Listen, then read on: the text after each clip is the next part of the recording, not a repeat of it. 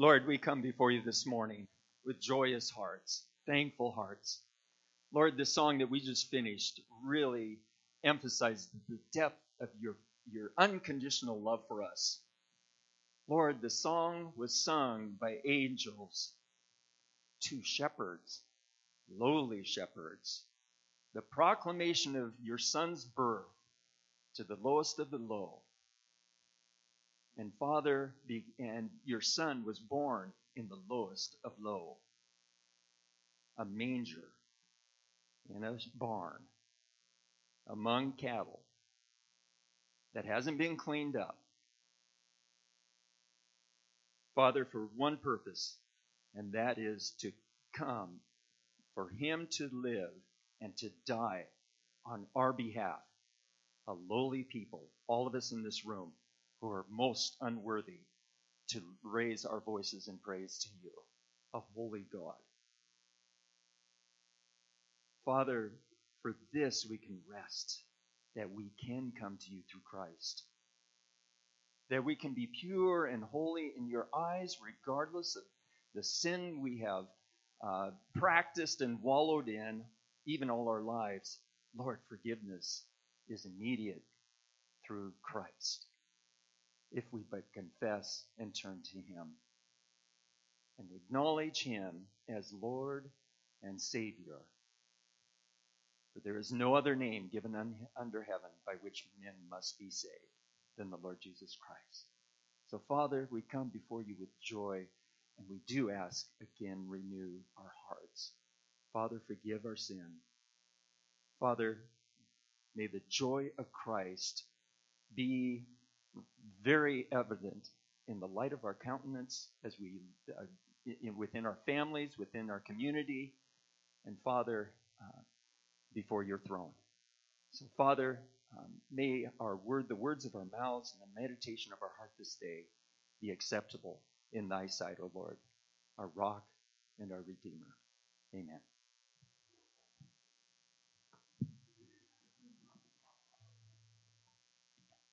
Paul Morgan, will you come and read for us?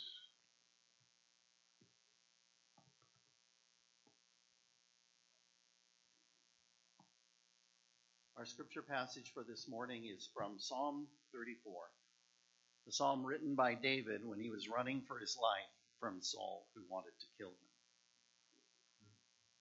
I will bless the Lord at all times.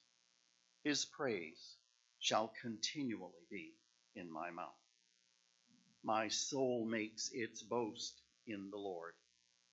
Let the humble hear and be glad. Oh, magnify the Lord with me, and let us exalt his name together. I sought the Lord, and he answered me, and delivered me from all my fears. Those who look to him are radiant, and their faces shall never be ashamed. This poor man cried, and the Lord heard him and saved him out of all of his troubles. The angel of the Lord encamps around those who fear him and delivers them. Oh, taste and see that the Lord is good. Blessed is the man who takes refuge in him. Oh, fear the Lord, you his saints, for those who fear him have no lack. The young lions suffer want and hunger, but those who seek the Lord lack no good thing. Come, O children, listen to me. I will teach you the fear of the Lord. What man is there who desires life and loves many days, that he may see good? Keep your tongue from evil, and your lips from speaking deceit. Turn away from evil and do good. Seek peace and pursue it. The eyes of the Lord are toward the righteous, and his ears toward their cry. May the Lord bless the reading of his word. Amen. We invite the Cummins family up to light our third Advent candle.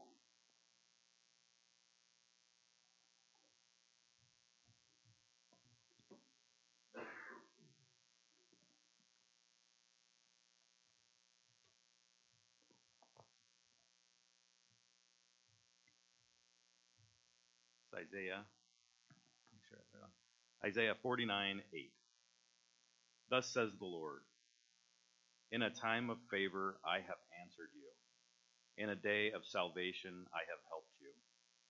I will keep you and give you as a covenant to the people, to establish the land, to apportion, apportion, to apportion the desolate heritages, saying to the prisoners, come out. To those who are in darkness, appear. They shall feed along the ways. On all bare heights shall be their pasture. They shall not hunger or thirst. Neither scorching wind nor sun shall strike them. For he who has pity on them will lead them, and by springs of water will guide them. And I will make all my mountains a road, and my highways shall be raised up. Behold, these shall come from afar, and behold, these from the north and from the west, and these from the land of Syene. Sing for joy, O heavens, and exult, O earth. Break forth, O mountains, into singing. For the Lord has comforted his people, and will have compassion on his, on his afflicted.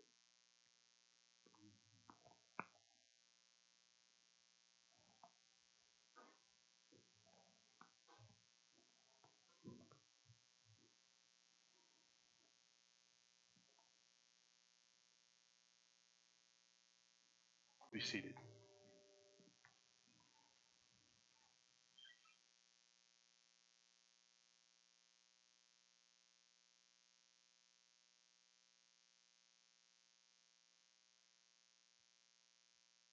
Would you join us in prayer today this morning for Christmas? And Merry Christmas to you all. Lord Jesus, Lord Father, Holy Spirit, would you anoint this time that we have together?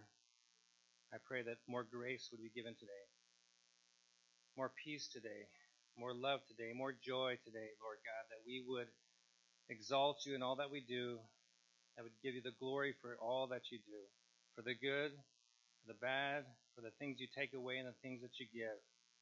Lord, you are a wonderful God. I pray for those who are going places this, this uh, winter, this Christmas time, spend time with their family, be with Paul, Lord God, as he goes with his family, Mary. And be with uh, Peter as he speaks your word. Set him aside that your word might come forth, not just to give us new thoughts, but conviction of your spirit to do what's right in your eyes. May you be glorified today, Lord Jesus. Amen.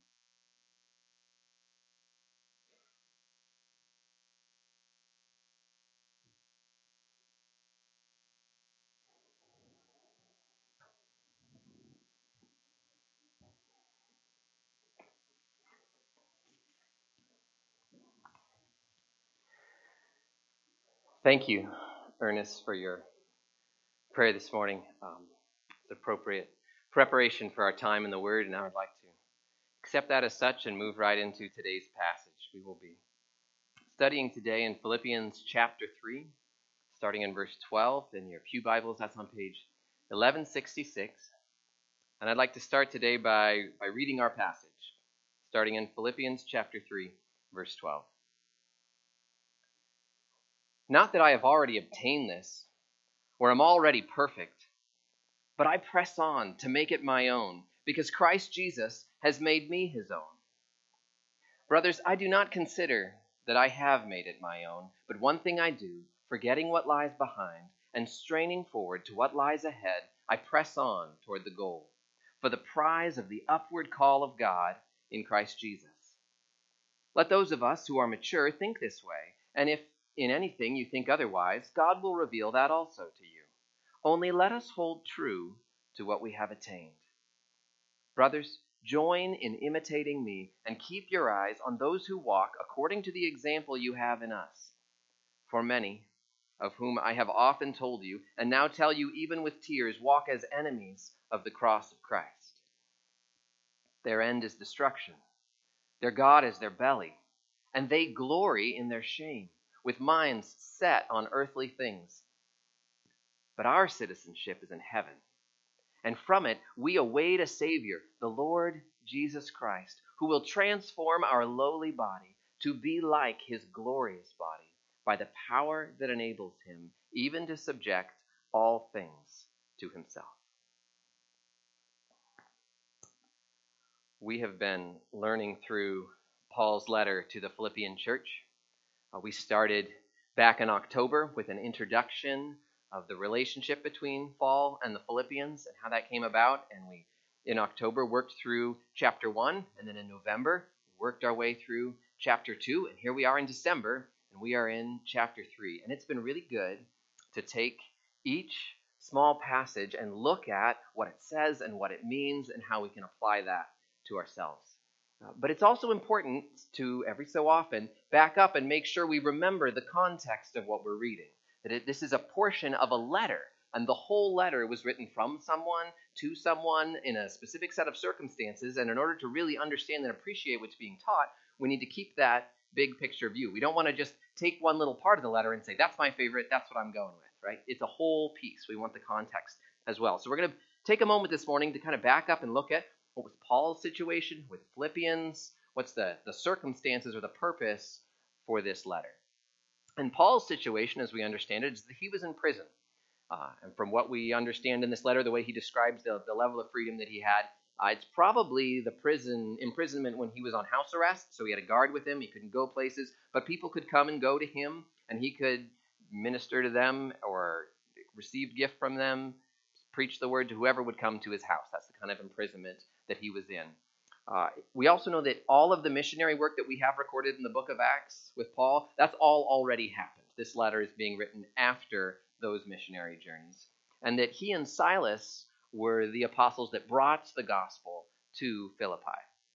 Now, Philippi was a Roman colony. It was kind of out on the outskirts there, but politically, they were Roman citizens, and they were very proud of that. Uh, it might explain why there weren't enough Jews there for a synagogue. When Paul and Silas met with them, they just kind of met down by the river. You needed a quorum of a certain number of Jewish men in order to found a synagogue, is my understanding. And so there, that wasn't the culture there. Uh, all of the people that we hear about, Lydia, the dealer in purple cloth who was converted there, or the jailer and his family after the earthquake they were converted, everything that we see in that context would indicate they were Greek. So that might explain why, in the whole book of Philippians, Paul never references the Old Testament. Well, this is not because Paul doesn't think the Old Testament's valuable anymore, right? It's because he knows his audience. They're not Jews. They're not people who have a history with that. So that's not the direction from which he's going to come as he ministers to them. The specific circumstance, and we don't we don't have historical documents on this. We're just reading from the text and understanding. But the specific circumstance going on between them is that when Paul's arrested, he needs financial support. He needs people to to support him, because it's not like jails today where you get all your meals, right? So the Philippians found out that he was in need, and they had sent Epaphroditus, a young man, with gifts that they had collected for him to support him, as they had been in the habit of doing throughout his ministry. And Epaphroditus came with those gifts. They were a blessing to Paul in his circumstance, and then Epaphroditus got sick.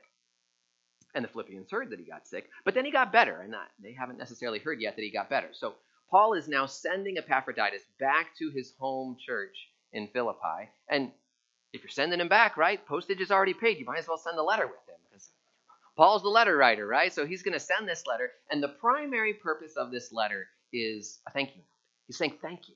Thank you for sending Epaphroditus, for sending your gifts, for providing for me as you have always provided for me in my ministry. He also wants to tell them about his situation, because they sent the gift in concern, so he wants to explain to them what's going on, as well as encourage them, because when Epaphroditus came, he found out about their situation and the persecutions that they were undergoing. So he wants to encourage them to stand firm and to rejoice. And then he wants to exhort them to humility and unity. And we see these themes coming up throughout the book. Rejoice, unity. Rejoice and unity that he's emphasizing to their church in the middle of their circumstances. Lastly, he wants to commend Epaphroditus to them, as well as Timothy, who he hopes to send, and to warn them against false teaching. And we know those were the purposes of the letter because that's what's in the letter. So that's how we that's how we come up with this kind of exegesis. I know it's really complicated. But it's important to have as a big picture because you need to know what it is you're reading about. So where are we at this point in chapter three? Well, he opens with thanksgiving and prayer in his letter. And he had that affectionate, that emotional introduction that, that Paul Morgan told us characterizes this book, this tender letter. It distinguishes it from some of Paul's other New Testament letters. And he updated them on his imprisonment primarily to give them perspective, that his imprisonment was advancing the gospel. It was not a burial. It wasn't something that happened that God couldn't control and was getting in the way, that it was being used. And he tells them that in part because he's exhorting them to stand firm in their persecution and to have a similar perspective on what's happening to them in the advancement of the good news. He models or tells them to model their attitude after Christ. That's going to be the key, is that humble obedience is what needs to characterize who they are. And, and he updates them on his plans. He says, I'm sending Epaphroditus to you now, and I'm going to send Timothy as soon as I kind of get an idea of how things are going for me here. So he commends Timothy to him. And I'm going to come as soon as I can, God willing. That's his plan for them. And last week we got to the false teachings. So he addressed last week the false teaching by apparently there was a group of people who were emphasizing righteousness through the law. And their, their key point was circumcision. We have to do these things so that we will be good. And, and Paul says, none of that. Don't put any confidence in the flesh. If anybody had reason to, I did. I was doing awesome with acts of good stuff, and it's it's rubbish, he says. It's nothing. In verses seven through nine, he tells them, I have given up everything. I've put all that was to my credit behind me. I've called it garbage because I want a righteousness that comes not through the law, but through faith in Christ. And then he says in verse ten, and I'm going to pick this up because it's the setting for the passage we're studying today, that I may know him and the power of his resurrection and may share his sufferings, become like him in his death, that by any means possible I may attain the resurrection from the dead. So he has set this lofty goal before them and told them everything he's given up to do this thing. And then he tells them in verse twelve, not that I've already obtained all this or am already perfect, but I press on to make it my own because Christ Jesus has made me his own. Brothers, I do not consider that I have made it my own. And after explaining this lofty goal, the first thing Paul communicates is that in our passage today, I have not yet arrived. I am on a journey. I'm not there yet. And, and there's a possibility that when he was describing that lofty goal, that the Philippians might get the wrong impression that Paul was saying, I gave up all this and I am now here. And he's not here. He is pushing towards there, but he's not there. And he wants them to get that. He has not arrived. Do you feel that? Okay. I I navigate sometimes with uh, like the, the G P S on your phone or whatever, and it talks to you while you're driving, and it says, in four hundred feet, turn left, turn right, go straight. And then you pull into the parking lot, and the, and the little lady's voice says, you have arrived. And I chuckle at that every time, right? Because I'm like, oh, wouldn't that be nice? I have not arrived. I have not arrived in parenting. I have not arrived in patience. I have not arrived in prayer. I have not arrived in faithfulness. I've not arrived in so many areas. It's a process. And I recognize that I have not yet arrived, whatever Google wants to tell me. And it's important for us to remember as Christians that we have not yet been made perfect, because that's going to combat some of the lies that Satan brings to us. You know, if you were really a Christian, you wouldn't struggle with that. A Christian is someone whose life is surrendered to Christ. Your life is clearly not surrendered to Christ.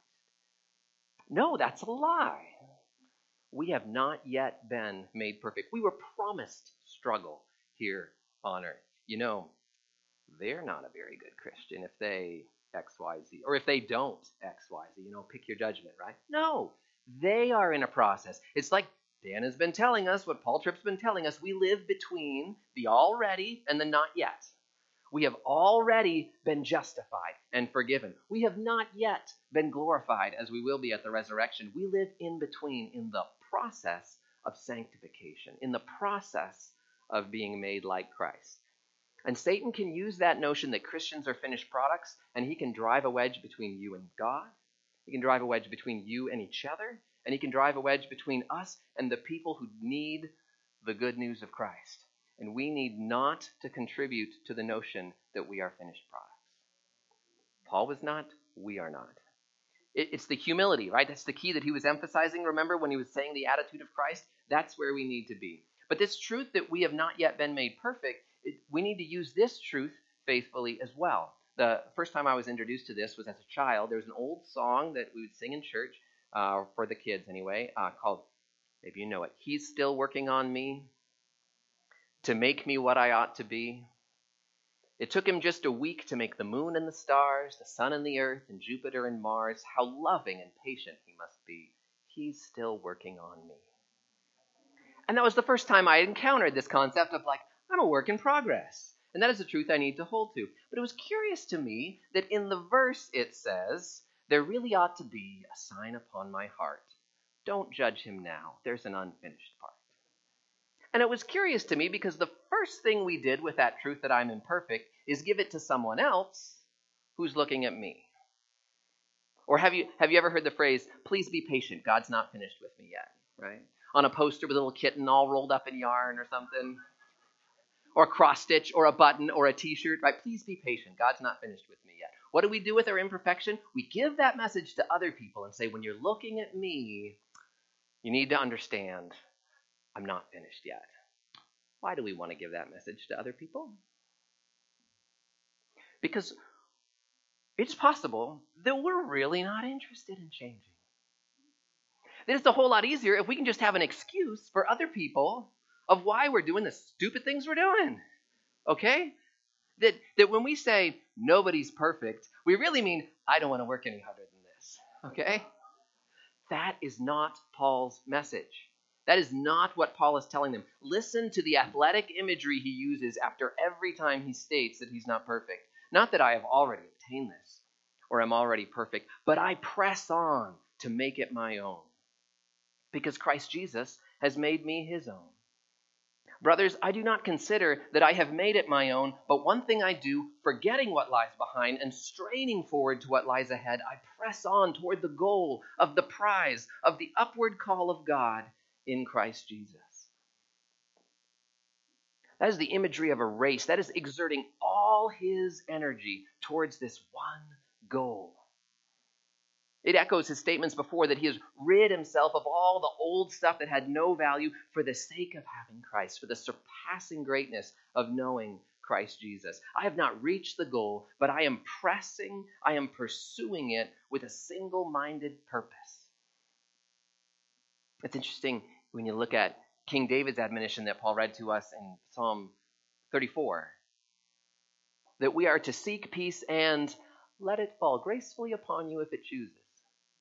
No, you are to seek peace and pursue it, okay?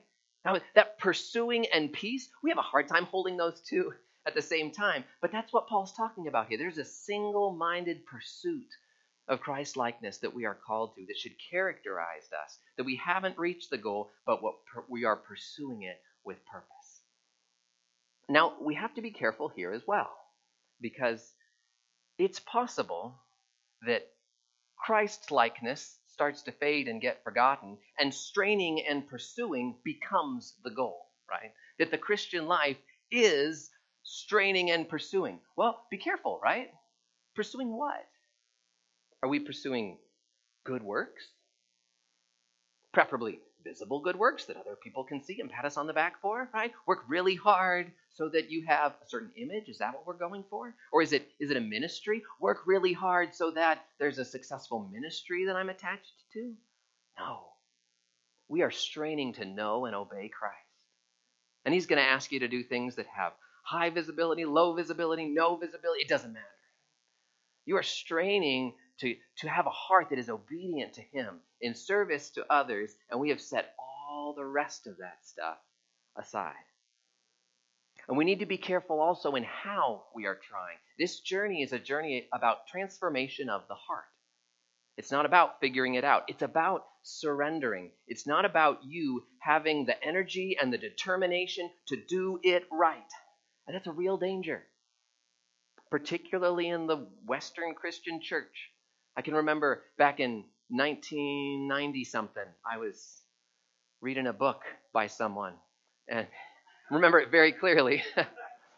The part I remember clearly is he was talking about what should the church look like and, and what does the church historically has it looked like and what does the church look like right now? And I said, look around at the people in your church. What kind of adjectives are we using? It is possible that when you look around your church, you see people, here were the two adjectives, that are busy and tired. And that just struck me because particularly in the nineties where I was, that was it. There were a lot of us, and we were busy, and we were tired, and it didn't look like the peace and joy of Christ. There was something missing. There was something that we had had missed and needed to get back to. So, so it's not just about striving, it's about striving well. I, lo- I love that Paul used the imagery of a race, because there was a, a point in my life when I was recruited at the high school where I was teaching to help coach the cross-country team, uh, cross-country runners. And I I have never run a race in my life. I didn't do track. I didn't do cross-country. I like, you know, like take a jog, get in shape. I get that. But I didn't know anything about racing. And they were recruiting me to help coach on the team. Uh, and and this was an elite cross-country team. Okay, this, they are nationally ranked. These are elite runners, and they are coaches who know what they are doing. They, the program had become so big that they had a lot of newbies coming on, and so they needed more bodies in charge. So really, they just wanted to train me to train the people who knew nothing, right? So if I can learn one step ahead of them, we were fine. But but it was interesting to me that they called me to come coach, because I'm like, sure, I'll come help. But I mean, it's cross country. What's to coach, right? Run as hard as you can, as long as you can, and see what happens. Right? That, isn't that what a race is? I was so wrong. Okay? And I get in there and I start watching these elite coaches teaching these elite runners. And it turns out if you want to run a race and run a race well, you have to know how to do it. See, a cross country is a team of runners, and that team of runners is racing against another team, and they've studied beforehand and they know where each of those runners needs to finish in order to win the race. So every one of those runners has a place where they need to be. And when you run a race, it's broken up into stages. Okay, there's the start, right? When the gun goes off, and there's the first six hundred meters. And at the start, it, you can fall off the horse both ways. You can take off at a dead sprint in those first six hundred meters. And they would tell the kids, you can't win the race in the first six hundred meters, but you can lose it. Because if you go running out there at a dead sprint, you're not going to be able to put what you need to put into the rest of the race to finish where you need to finish, where your team needs you to finish. But the other danger is you're so afraid of overrunning that you just sort of hang back. And after the first six hundred meters, everybody settles into the pace more or less that they're going to be running for the first portion of the race. And you might be sitting in fortieth, forty-first, forty-second place, and you needed to be running against the people in twenty-first, twenty-second, twenty-third place. So you have to go out, and they would coach the kids. You need to be swift and under control. And after six hundred meters, you need to be with the people that you need to be racing, because now we're in the first half of the race. And in the first half of the race, you have a first half race pace. It's a pace that is sustainable past the finish line.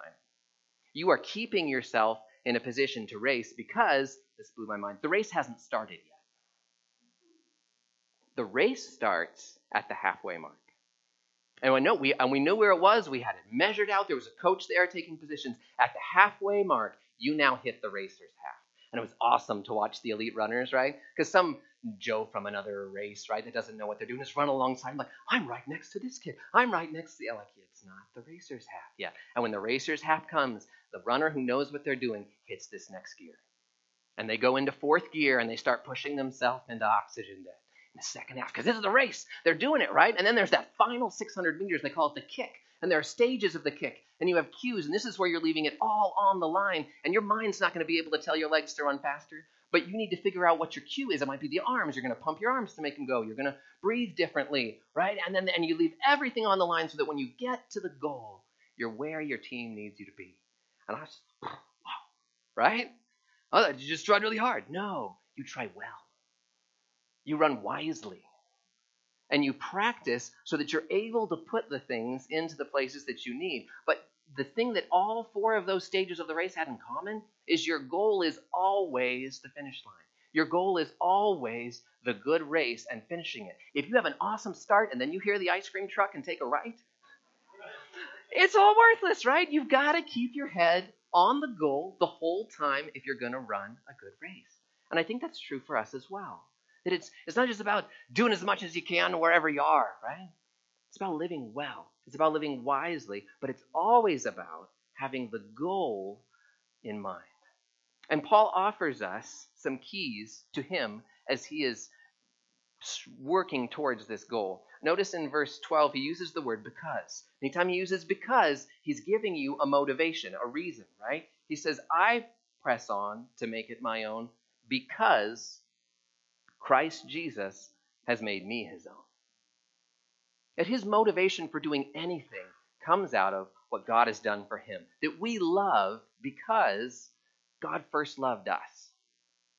Not because someone told us we should, not because we have a list that we're trying to check off. It's coming out of a relationship. Now, the hard part is I just gave you a bullet point about a relationship, right?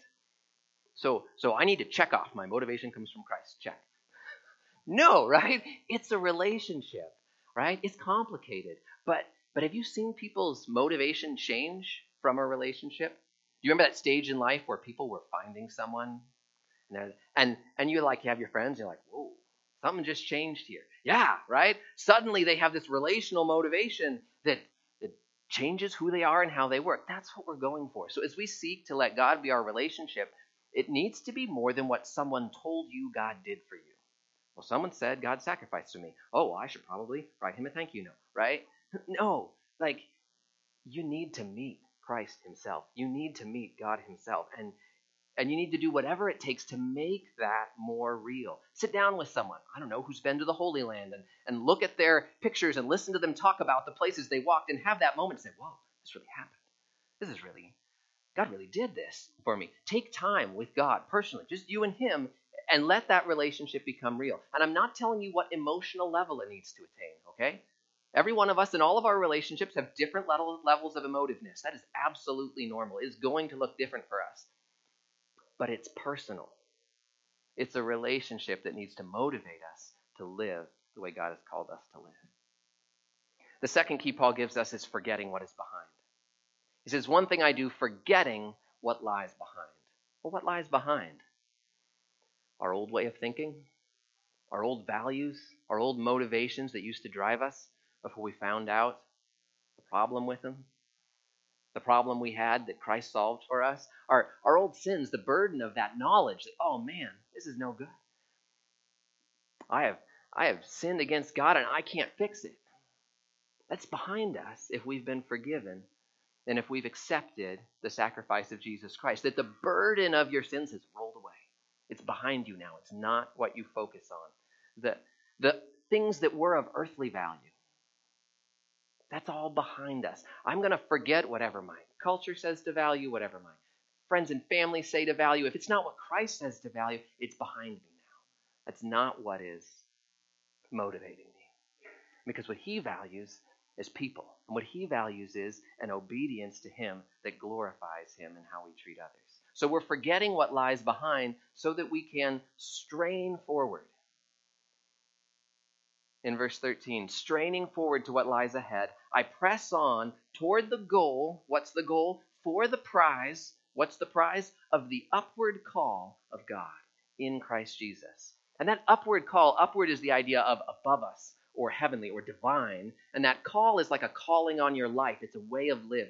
So a way of living. So there's this divine way of living that's the prize. That's the goal. That's what we are pushing towards. That I'm not living for my old self. I'm focusing now on knowing Christ and on being formed in to the image of Christ, that I can become someone who forgives the way that Jesus forgives, who sacrifices the way that Jesus sacrifices, who loves, who sees others and their needs the way God does, seeing them as creatures that he created, and who lives in order to bring glory to God, not myself. Whew, that's a high calling.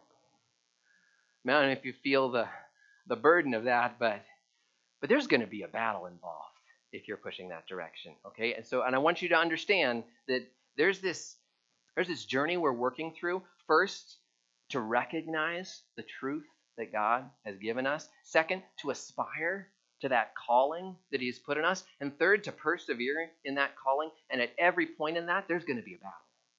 Satan does not want you to connect with the truth that God has given us in the good news.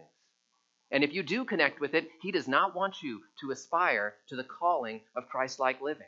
And if you do aspire to it, he does not want you to persevere in it. Ah, you tried that. It didn't work out. Let's do something else. Okay? That's why Paul is encouraging them to stand firm, because there's going to be a battle if we're headed this direction, because there's a real enemy working against us. But but he communicates to us that it's really, it's not optional. In verse fifteen, let those of us who are mature think this way.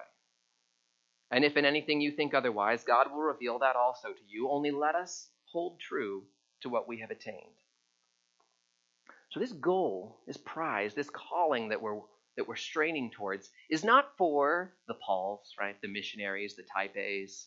This is for all mature Christians. We should all be aspiring to the, the Christ-like living that God has called us to.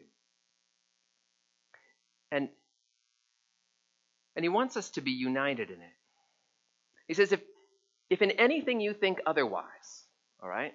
So the if anything, I believe, means he's referring to other things besides this. So there are a lot of other things out there that you might think differently about. And on all of those things that you think differently, I, Paul, am going to tell you how it goes. No, God will clear it up, okay? But let us, let us be united in this. Let us let us take this truth that we've been given and actually work together towards it. And he tells them to work together again in verse seventeen. He says, join, brothers, join. That is, join together with each other in imitating me, and keep your eyes on those who walk according to the example you have in us. It's a high calling. There's going to be discouragement within it. And he wants them to know you have somewhere to look. As you are gathering together to live this way, look at Look at me as I'm trying to do this. Look at other people who are trying to do this with the example that we've set for you to do this. And take encouragement from that example. I know God's often used uh, people in church as as a model for me. Uh, my, my perspective on cross-country running was very similar to my perspective on Christianity at points growing up. And, and coming from kind of a collegiate, urban ministry setting, I developed a pattern of, well, you put everything into it every time, all you have, because if you don't, then you're not really X Y Z, right? Fill in the lie. But but that led to this this roller coaster of emotional burnout that that made me not really the servant that God wanted me to be. So when God sees that in me and doesn't want that for me, you know what he does? He gives me an example, right? And he and he brings me to Eatonville, and he, he puts me under Dan Hoffman, and I look at Dan and, and others around here, and And I look at their long-term patient faithfulness, and I see the blessing that is to people, and I think, oh, there's a different way to do this, to pursue this, that really does honor God. And I'm encouraged by their example to become more like Christ. I can remember also the first time I went overseas, and I and I met Christians whose professions meant very little to their identity. They were very confused by these Americans who would say, what do you do? And by that mean, what's your job? Like they, they just didn't get, they were alive to be a part of the church of God, right? That was their identity. And that was challenging to me. Their example challenged me then to become more like Christ in how I define myself. Now, we don't worship our brothers and sisters in Christ. We don't pick some leader and put him up on a pedestal and we're his followers. No, but we can be encouraged as we live alongside others who are being faithful to the call of Christ by looking at their example and following Christ with them. Now, it's important to choose who you look at carefully, because Paul says there are other examples as well. In verse eighteen, he says, for, and again, connecting reasoning back to verse seventeen, for many of whom I have told you, and now tell you even with tears, walk as enemies of the cross of Christ. Their end is destruction. Their God is their belly, and they glory in their shame with minds set on earthly things. Now that is in stark contrast to the calling that he just described when he describes enemies of Christ. Can you, can you picture a life, what it would look like to be an enemy of Christ, in that your end is destruction? You're not living in a way that is viable long term, that that your God is your stomach. That is, you're worshiping your appetite. If you if you want it, you can have it. People who would glory in shameful things, whose minds are set on the things of this earth, that that's what leads and guides them. And that is a destructive way to live. Now, as I walk you through Paul's description there, I want you to guard your heart as well, because there's a good chance, if you live in America, that you've adopted a little bit of American cultural thinking, and when you start thinking about enemies, and I go through that list, you push into us and them mode, right? Those people. And and we tend to get this, this kind of picture of a nameless group of enemies that are worthy of disdain, okay? We need to combat that cultural tendency. We are actively being pushed into us and them every day in the country where we live, because if you can get pushed into a corner, then they can control you based on what you're opposed to. And as Christians, we have strong feelings about what's right and wrong. So frankly, it's kind of easy to push us into a corner sometimes. And we need to combat that, because that is not how Christ viewed his enemies. He explicitly said, we're going to love your enemies. And he modeled it, okay? He forgave people while they were killing him. Like, this is Christ's response to people who are in opposition to him. It wasn't Paul's response either. Did you hear his heart when we read that? And now tell you, even with tears. And everything in the context would indicate those are tears of grief, that he's grieved by the fact that there are people whose lives are being destroyed by lies apart from Christ.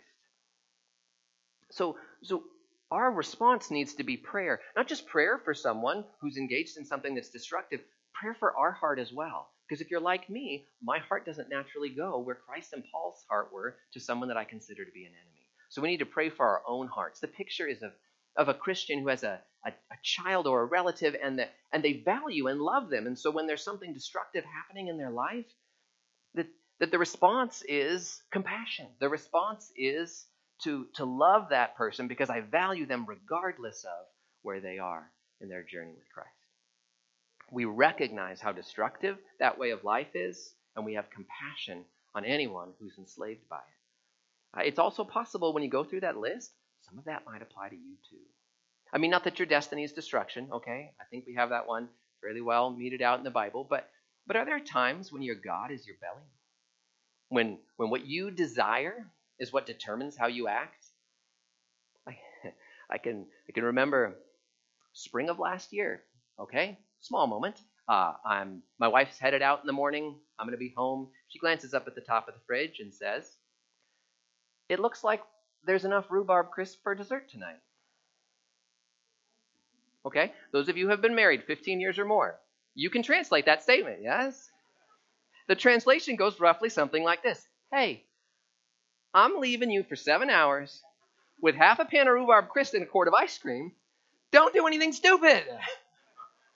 Now, why does she have to say that to me? Because there are times when my God is literally my stomach. And if I see it and I like it, I take it. Okay? And it's somewhat humorous when it's rhubarb crisp, but when it's how I treat other people, when it's things that are addictive and destructive, it's not so funny.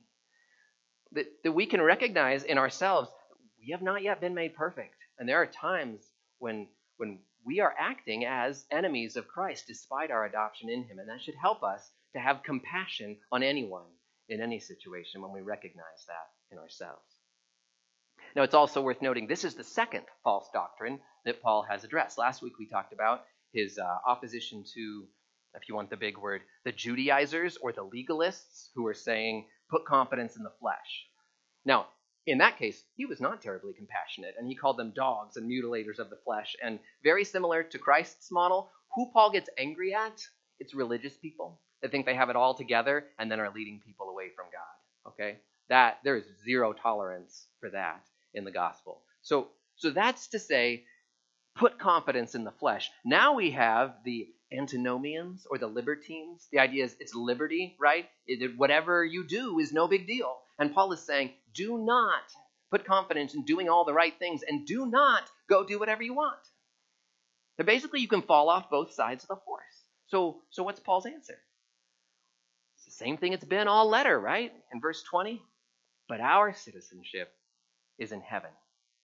And from it, we await.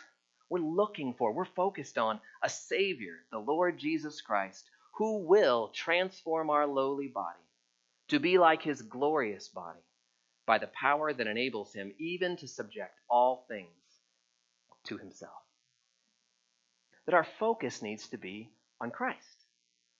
Not on us and the law, not on us and our desires, but on Christ. And our citizenship, that is our identity, is not Roman, it's not American. It's heavenly. It's spiritual. That our identity, our citizenship comes from the kingdom of God. And that we are being transformed here on earth into the image of Christ and that it, one day at the resurrection, that transformation will be made complete. We are continuously in the process of being made like Christ. So if that's our focus, if that's our goal, what is it then that we do? The following verse, therefore, my brothers whom I love and long for, my joy and crown, stand firm. Thus, in the Lord, my beloved. That we stand firm if we can, if we can keep Christ in the center, not me, not the law, but Christ in the center, that he will empower us to stand firm. And that's my prayer for us today. God, please give us your heart. Please give us the strength that we need to, to pursue you, God. Give us the, an understanding of your love and that relationship that would motivate us to to lay aside all the worthless things that we have put stock in, God, and be transformed and know the peace and joy of being transformed into Christ so that we can love and serve and be your hands and feet here on earth. Thank you for your faithfulness, God. Please be with us this week. Amen.